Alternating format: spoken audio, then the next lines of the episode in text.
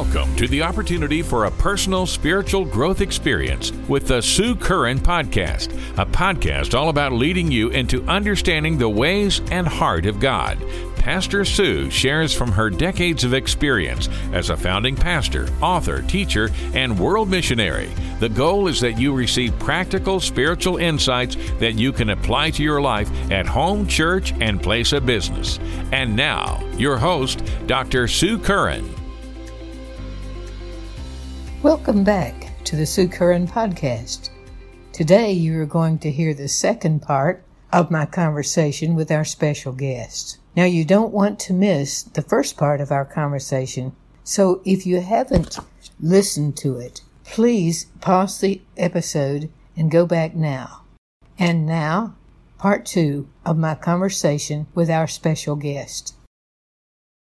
Um, I'm finding now that uh, quite frankly, in most places you look, you've got people that truly love Jesus, and a lot of those people are hungry for more Jesus, more truth, um, more kingdom purpose, and they're listening um, and um, and they're receptive. And I, I think even that taking place out there is kind of ready kindling is an added piece of evidence that more revival and awakening may be something we're on the cusp of today. I ran into people in Rogersville doing a conference on this book, um, and some were charismatic background, some were Methodist and mainline, some were Baptist, and they, you know, they were all wonderfully receptive, and so it's an exciting time when it happens then. It's an exciting time when it happens now.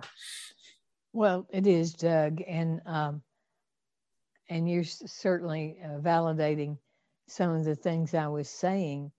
It, it's more of a characteristic of the methodist church as i have known it um, that they they will open my i mean the the first great awakening was marvelous and and and those that uh, followed it. Um, you know, I've read about uh, General Booth, who, who was really a direct product of the Salvation Army. Yes, ma'am. He was a direct uh, product of the Methodist Church, and uh, and there were there were many. I've always found in the Methodist Church too. There's some there's some people who don't ever want to leave um, the old truths. They don't want to leave those behind, which is great. I know I know they've got some very hard decisions facing them right now. Yes, ma'am. But but you know, I, I think that do you do much speaking now in denominational churches? I'm reaching out. I'm actually going to do a conference at a Baptist church in Gate City here in about a week. Um, yeah because again, I think in some places more receptive than other places, and sometimes that's the lay leadership, so called, and sometimes it's the pastors. But uh, I, I believe, like you, that there's a receptivity that's at the foundation of the Methodist Church. I frankly think that when they finally get through this split that they're going through that it's yeah. going to be healthy. Uh, you're going to be able to kind to of, I don't want to be mean, but you're going to be kind of separating wheat from chaff in terms of the perspective about Jesus, the Holy Spirit, and the Bible. And I think some wonderful things may end up coming out. Well, I, I think it has to happen eventually, uh, Doug. You know, if it was small things, some little doctrinal thing, they were quibbling over, it would be one thing. But the, the magnitude of the subjects that they're having a row about now, they really are life and death matters. Yes, and uh, in fact, you know, one or two of those things, the scripture clearly says, if you do any of these things, you will not inherit the kingdom of God. So you can't just act as if that's a small thing. Uh, you, have got to You've got to put an end to that and decide which side you're on. There's a, there's a time that we have to make a choice, isn't there? Yes, ma'am. And I think even underneath that is the reality is somewhere along the line we have to choose are we going to let God tell us what's right and wrong through scripture? Mm-hmm. Are we mm-hmm. going to let reason and intellect, intellect and po- political correctness uh, teach us? And, and uh, obviously, you've got to choose scripture, God's right to tell us what's right and wrong and good and bad, because otherwise we're making it up. Right. True. but, uh, you know, some people are, uh, they're just as happy to have it that way, as long as they can have uh, what they are com- comfortable with. But other people are very serious uh, about finding what's right. And uh, by um, then yielding themselves to what it is that God really wants. Uh, recently, I have been studying. I've been I've been studying revivals in uh, Wales, and uh, there's a particular one uh, where the man um, he knew Evan Roberts, who was yeah. the ah. man who was yeah who was in charge of it, and, and he talked about the, the day he spent the whole day with him and what kind of person he was. And so I've been studying the kinds of things God taught him about the Holy Spirit and and revival and those things. But do you know when Evan Roberts, when that revival began, we all know that one third of that nation was ultimately came to the Lord. One third that was that would be a hundred thousand. But that that is so unthinkable. What if one third of America would turn to the Lord? How would we be turned upside down? Hundred million people that would rock everything. I'd say we'd finally get into some rocking worth having. but you know that it, it was as simple as the beginning of that revival was as simple as Evan Roberts himself getting under conviction. Well, you know, really, Doug, he he's, he came up with a funny statement. His uh, his statement to God as he prayed was um, how how the church has failed, how the church has failed. Mm-hmm. And I thought, now wait a minute, I've never, I've never believed that. I, I believe I'm the one who fails, and and we all fail in the church. But what he meant by that, the church staying glued together, doing what it's supposed to do, has failed.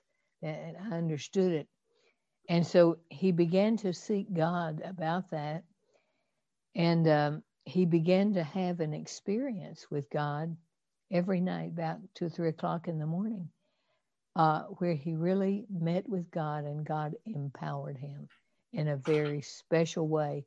And then he, when he would go out and speak, people would come under conviction, and it, was mainly about conviction and repentance. That's what that revival was. Yes, ma'am. It, uh, I, I, believe that uh, the, the Welsh, Welsh revival was so similar to a degree to the first great awakening, where conviction of sin and repentance and turn back to the Lord and submission and humility were so important. And then on the heels, conviction of righteousness and the desire to live not holy in the sense of religious, but holy in the sense of righteous and good and loving and humble and, and selfless. And uh, John 16 for me uh, um, is uh, right at the very heart of what God tells us revival will look like. The ministry of the Holy Spirit is conviction of sin, what we've been talking about, followed by conviction of righteousness, living for God, and then conviction of judgment, which is the judgment of Satan, the ruler of this world, by proving the power of good over evil when it's rightly applied through godly people. Um, so I, I think Wales is just a great model. And I, I'm so excited just to hear you talking about a third of a population of a nation coming to the Lord, because if it can do it for a small nation, they can do it for a large nation. God, is able. That's true, Doug. And, and, and, you know, it was a small nation, but the people were, were very sincere. And uh, when he, he would talk about the spirit moving, I, I paid special attention to how they describe things. And it sounds sounds like they would actually sing something like free praise, which we often sing.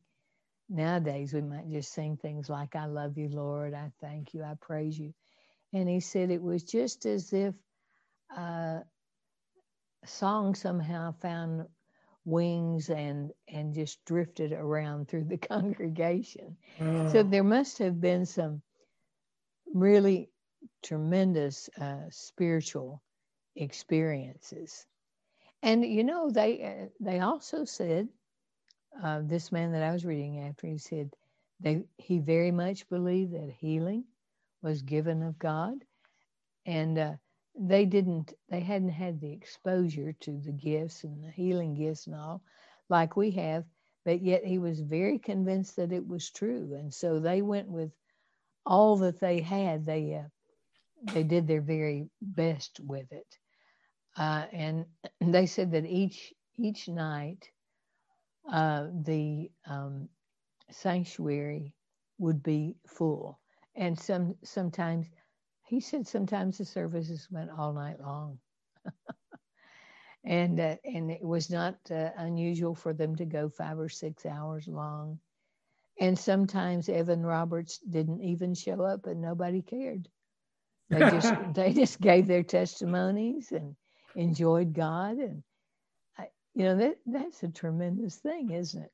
Yes, ma'am. I, we talk a lot about trying to attract people. I, I, I saw a book one time, probably more than one, that said what we really want to do is attract the presence of God and then let Him attract people. Evan Roberts is great to have, but if you got God manifesting, that's really true. Ready to work through anybody and he's going and he's going to manifest um, when we start giving ourselves in prayer and repentance to the point where we show him we want him.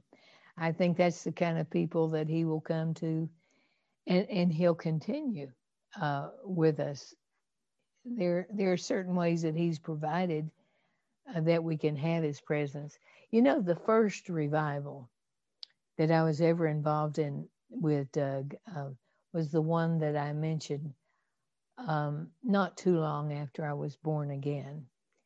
And really, out of that revival, uh, then Shekinah was born. Um, 70 around 73 um, and then we had another another sovereign type revival in 1980 here at Shekinah and from that point um, I went to places like New Zealand and Germany, some of these places. When I say Holy Ghost revival, what I mean is not where people get excited about the gifts and not not where there's uh, animation and, and all that, but where you know that God Himself is really moving. That's a Holy Ghost revival. And where there's real repentance and real change in people's lives. And so um, I have seen that happen in a number of places, and I know that God wants to do um, that kind of things, and and and I believe that He's going to to let us both teach and experience um, some of the things, some of the ways that we can prepare uh, for the Holy Spirit to be there. You know, some people. Uh, some some people are a little bit too busy for revival. It, it would never end soon enough for them, and uh, you know, if they tell the truth, they really are not ready to give the church back to Jesus yet. Ooh. But he wants the church back, and that's how that's how he's going to come in revival when he says, "Okay, if you're ready to let me do it my way." Then and that doesn't mean to just do things in some radicalized way it means by the order of the Holy Spirit, doing beautiful things, but it means doing it His way. I think you know you're saying something so important. First, you you bring out the great truth that we pray, we get hunger, but it's also important to be given both testimonies and teachings out of the word. Here's what's available. Here's where God's heart is if we'll only follow. But then you add the fact that we want God to be in control. He's Jesus is the only head of his church. And yep. unfortunately, it's the it's the um, attitude of man to want to have kingdom of men rather than kingdom of God and to be in control. Yes. And and again, you don't have chaos when you give control to God. You give God control and he leads it as it needs to be led. Um, yes.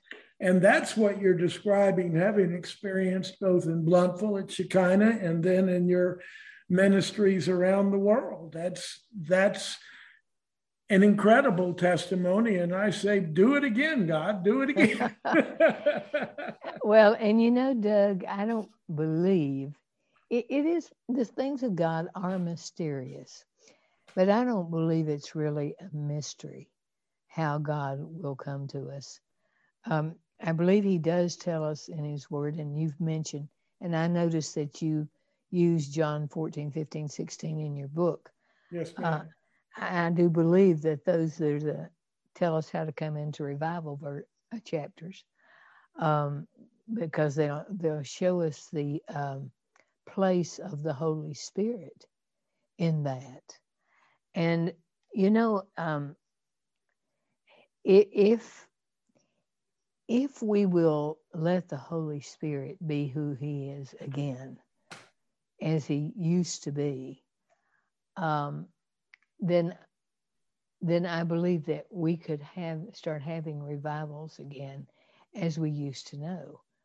Um, but but a lot of pastors are afraid of the Holy Spirit. They're they're afraid that uh, he might do something terribly shocking or whatever. You know, he might do something unusual, but honestly, I don't find the Holy Spirit doing just I'm just saying my opinion. I don't find him doing weird things. I do find him doing things where he gets to be in charge, and um, and you know in that Doug there was a um, there was a revival too. I don't know if you and your church were involved in that, uh, where um, people like uh, John Kilpatrick were involved in that.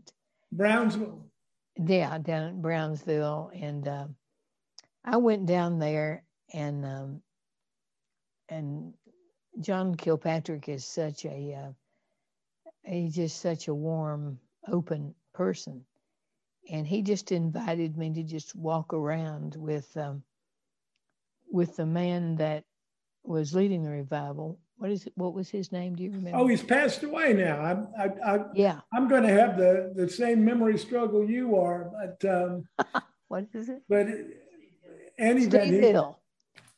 Steve Hill. I heard a voice behind me because somebody's in the room and just told me. Uh, Steve Hill was the name of the evangelist, Doug, and um, and God did do the Holy Spirit did do unusual things and I saw some of those things. Uh, he did it because it was revival and because he decided to do it. Now, and just so that people can hear what we're saying, there's this thing called flesh. And some people let their flesh get all excited and worked up, and that's not God. No, but, but when God is shaking things up and stirring yeah. things up, some great things will come to the surface, and then some not so good things will come to the surface as well. But God will help us discern which ones are which. Well, there you go. And so we don't have to be afraid of it. Uh, then we we know um, you know what we can expect of God.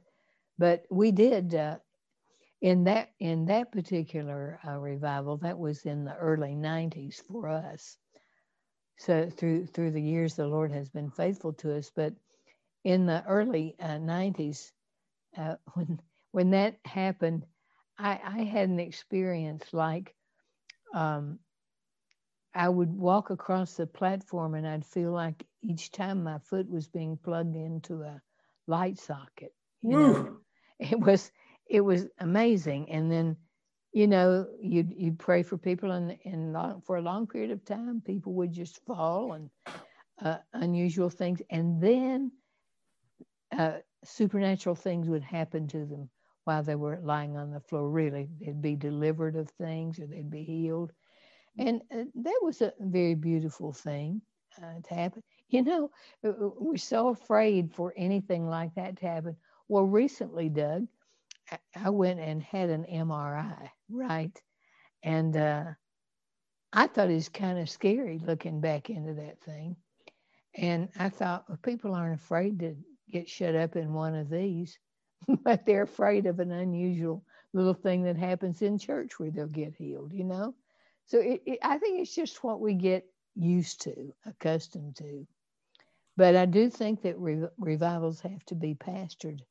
And if they're not, they can go off just any direction, you know. And, and not only pastored in the sense of, of stewardship, servant leadership during them, um, but I remember when John Kilpatrick came to Shekinah, because you brought so many great people to Shekinah to talk. Um, and he would talk about how he developed this atmosphere at Brownsville. It was really, you know, God crafted an atmosphere that would be receptive for the yes. revival that broke out with Steve Hill through the pastoring of John Kilpatrick for years preceding it. And uh, and then you continued even in the aftermath of some of these powerful electric times that you've described at Shekinah to keep bringing these teachers and speakers in the Bill Johnsons and the Randy Clarks and the yeah. Heidi Bakers and the John Kilpatricks, etc., um, so that atmosphere could be re-stimulated and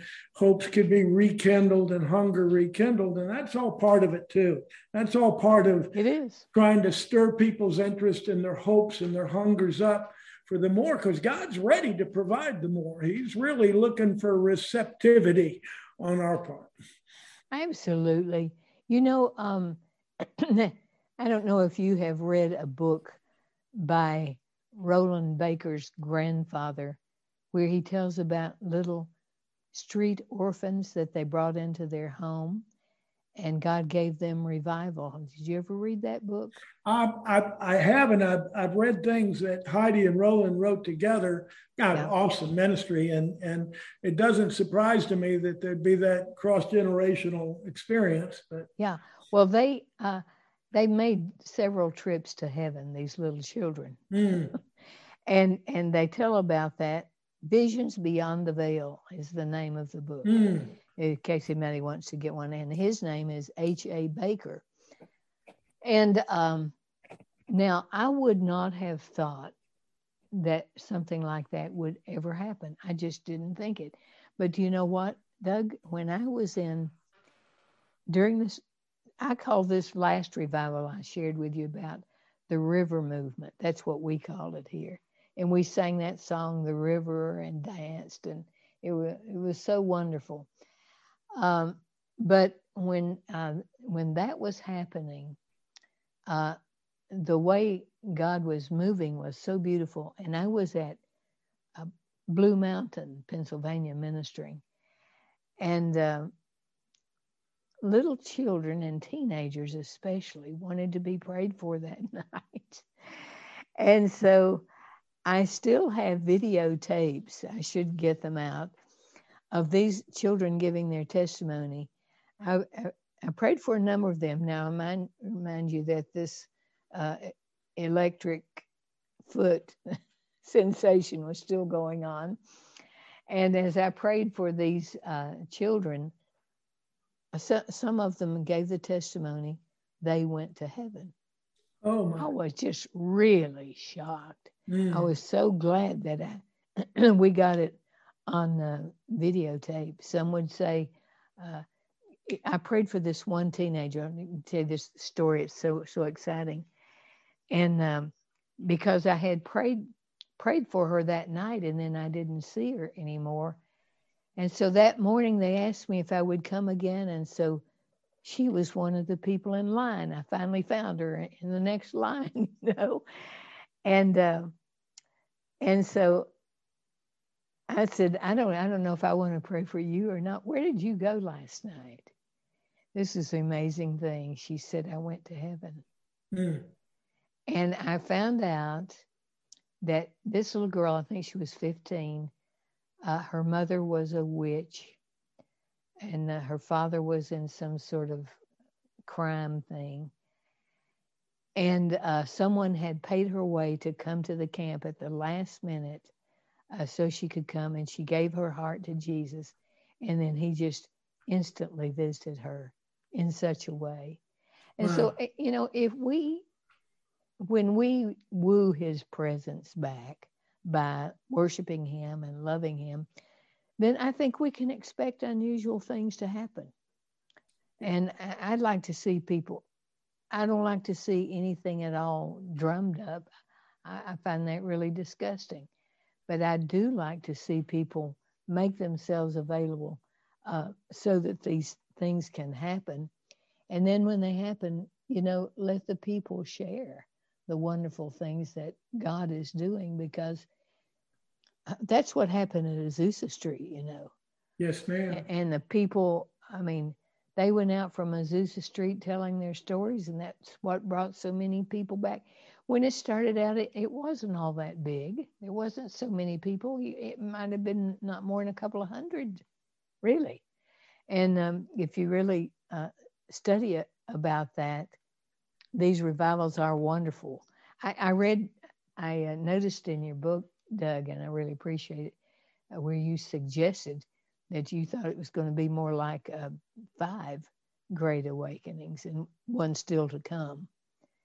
And I think the one at Azusa Street could be a great awakening because, really, uh, in a sense, I believe it fostered the 1948 revival, much of the Pentecostal revival, even the charismatic I do too. I think there yeah. were multiple surges that occurred in the face of a lot of rejection by so much of the institutional church. But God, by this time, having revealed so much through the, first, the Reformation and the First Great Awakening and the Second Great Awakening, I think he was insistent and relentless in wanting to establish the reality of the ministry of the Holy Spirit and the power uh, that can be manifested in the kingdom of God on earth through people that are truly submitted to and trusting in the King, Jesus Christ. And, and I think you're absolutely right. I, my belief is that the awakening that is coming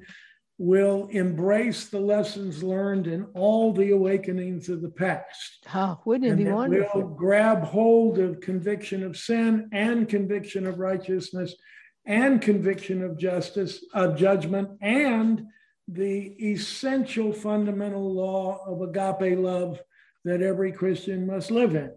And um, I believe that that's what's going to happen, and that there are going to be good stewards people that have ministered as you have over the years and people that you've trained and taught and others that are going to be there to help pastor and steward the one that's coming and that's going to touch so many people that are going to say what in the world is this yeah. and, and, you know uh, doug uh, revival is just like any other move of god uh, people will dumb it down and then call that revival, you know. Mm-hmm. And um, they have a sign, and I, I don't mind people doing this, I feel fine about it. But I'm just saying that they'll have a sign on the church marquee that says revival April 3rd through the 5th. Okay, well, I understand what they mean. They're going to have meetings, they trust that people are going to be revived. But revival, as we understand it through the scripture and through the history, is when it, a people saturated with God. Let's put it that way. Yes, ma'am. And, and and it affects everybody, and people in their homes start repenting of their sins, uh, and and it, it will give you a completely different life uh, from what you have known before. And I don't think anything's ever going to really change our culture except revival. Absolutely. Because we, we've gotten so far gone into satanic things, uh, into uh, things that are uh, selfish, they're uh, demonic and uh, idolatrous. But God can pull us out of this just just like He did through the years, and like He has done before. I believe He's always willing for us to have revival, and I think He's always giving us opportunities. Um, the thing is, will we be open for that? I, I just tell people who are trying to get people to have revival that don't want it. I say, you know, I, I think you do better to just put your time in where people are hungry. you know, that's where you, you mentioned the man in Gate City. Now he's he's going to have you over to to speak uh, out of, about your book on revival, and it's it's going to be instructive to the people that hear it, um, giving uh, the way that God works, and and also uh, not only will they get better understanding of it, they'll know better what kind of things they can do to get in line for revival. I, I just happened to hear that you were going to do that, and um, I believe that the pastor there uh, used to be in a minister's fellowship that I that I once had because he was from up in Virginia at the time, and uh, very sincere man. So, uh, people who want revival, who experience it, you know, they don't ever give it up. We, I had one Methodist pastor that um, when we had a revival, I think it was in 1980. It could have been the one later in 94. Uh, but a teenager came to me and said, our pastor told us to find out what you have down here and to bring it home with us. and he had somehow heard what God was doing. And I said, What's your pastor's name? And he told me. And I remembered that I had, uh, I think I'd done a lay witness mission or something, Doug, a Methodist lay witness mission up there and met that man. And, and then after that, he started telling me how, you know, how hungry he was for God and and he wasn't going to let Jesus go until he came that way in his church. He he had a he had a man there that uh, was an alcoholic, and he said, "I just feel like if you'll go see him, it, it will help him." And so I agreed to do that, and and the man um, just was he, he just buried his head in my shoulder and just just cried, you know, and uh, and gave his heart to the Lord. Mm. This, but this man, this pastor, was hungry to see souls won, and I and I ran into uh, several pastors up in that area of uh, Southwest West Virginia. It was a flame that got started from that one church I told you about, and it didn't quit for quite a while. And uh, and that's what and that's the thing that revivals do.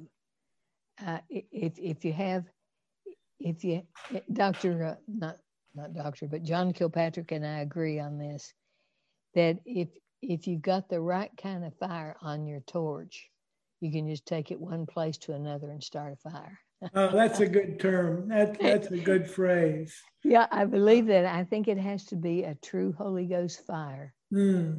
but if if it's a real one like I could go to your church and you could come to, to my church. If either one of us were in revival, it'd be hard not to get that revival through us. And that's really that's how that's how God works. And he uses people that love him that he knows will carry the thing on, you know. So well, I won't I won't get into telling stories today because I wanted us to get um, I really wanted us to share some of these concepts and a couple three of mine uh, with our listeners today that we can help them take another step uh, toward revival. And uh, I pray that, uh, that that it's going to become more and more. Uh, people are going to become more and more intense about um, true Holy Ghost revival and having it in all their churches and then sharing it with each other. And eventually we'll build a fire that can be seen amen amen amen. everywhere. Doug I, I, just want to thank you so much for uh, coming to be my guest today and i trust that everything will go well with you in your meeting now let's tell the folks where that is there may be people listening to this that'd like to go yeah, the next one scheduled, it's at uh, First Baptist Church of Gate City. Mm-hmm. Uh, and it's going to be Sunday through Tuesday, July 18 through July 20, beginning at 6:30. They're actually going to have me preach on Sunday morning uh, as well, but that won't be part of the conference. It's going to right. be an opportunity for me to kind of stir up excitement among the congregation about coming to the conference. But uh, thank you. Will, I, uh, will, you will you preach on Sunday night too? Well, the Sunday night will start the conference per se. That'll be the oh, first oh, night, and then Monday night and Tuesday. And um, and I've I've had two other churches that have talked to me about doing it, but we haven't got dates set there, so it's premature. But you know, I'm excited. It's my passion for this season. Well, yeah, and I and I think um, is there a short title for your book? What do you, what do you call it? Well, I just think be with Jesus, be like Jesus, be for Jesus. I, okay. I love the motto because we want all three. We want intimacy with the Lord. We want to become more and more restored to the true image and likeness of God and become Christ-like. And we want to let our lifestyle be a service to the Lord and His kingdom. That's great. Uh, well, so I wanted people to know. Now, do you get this from Amazon? Where should one?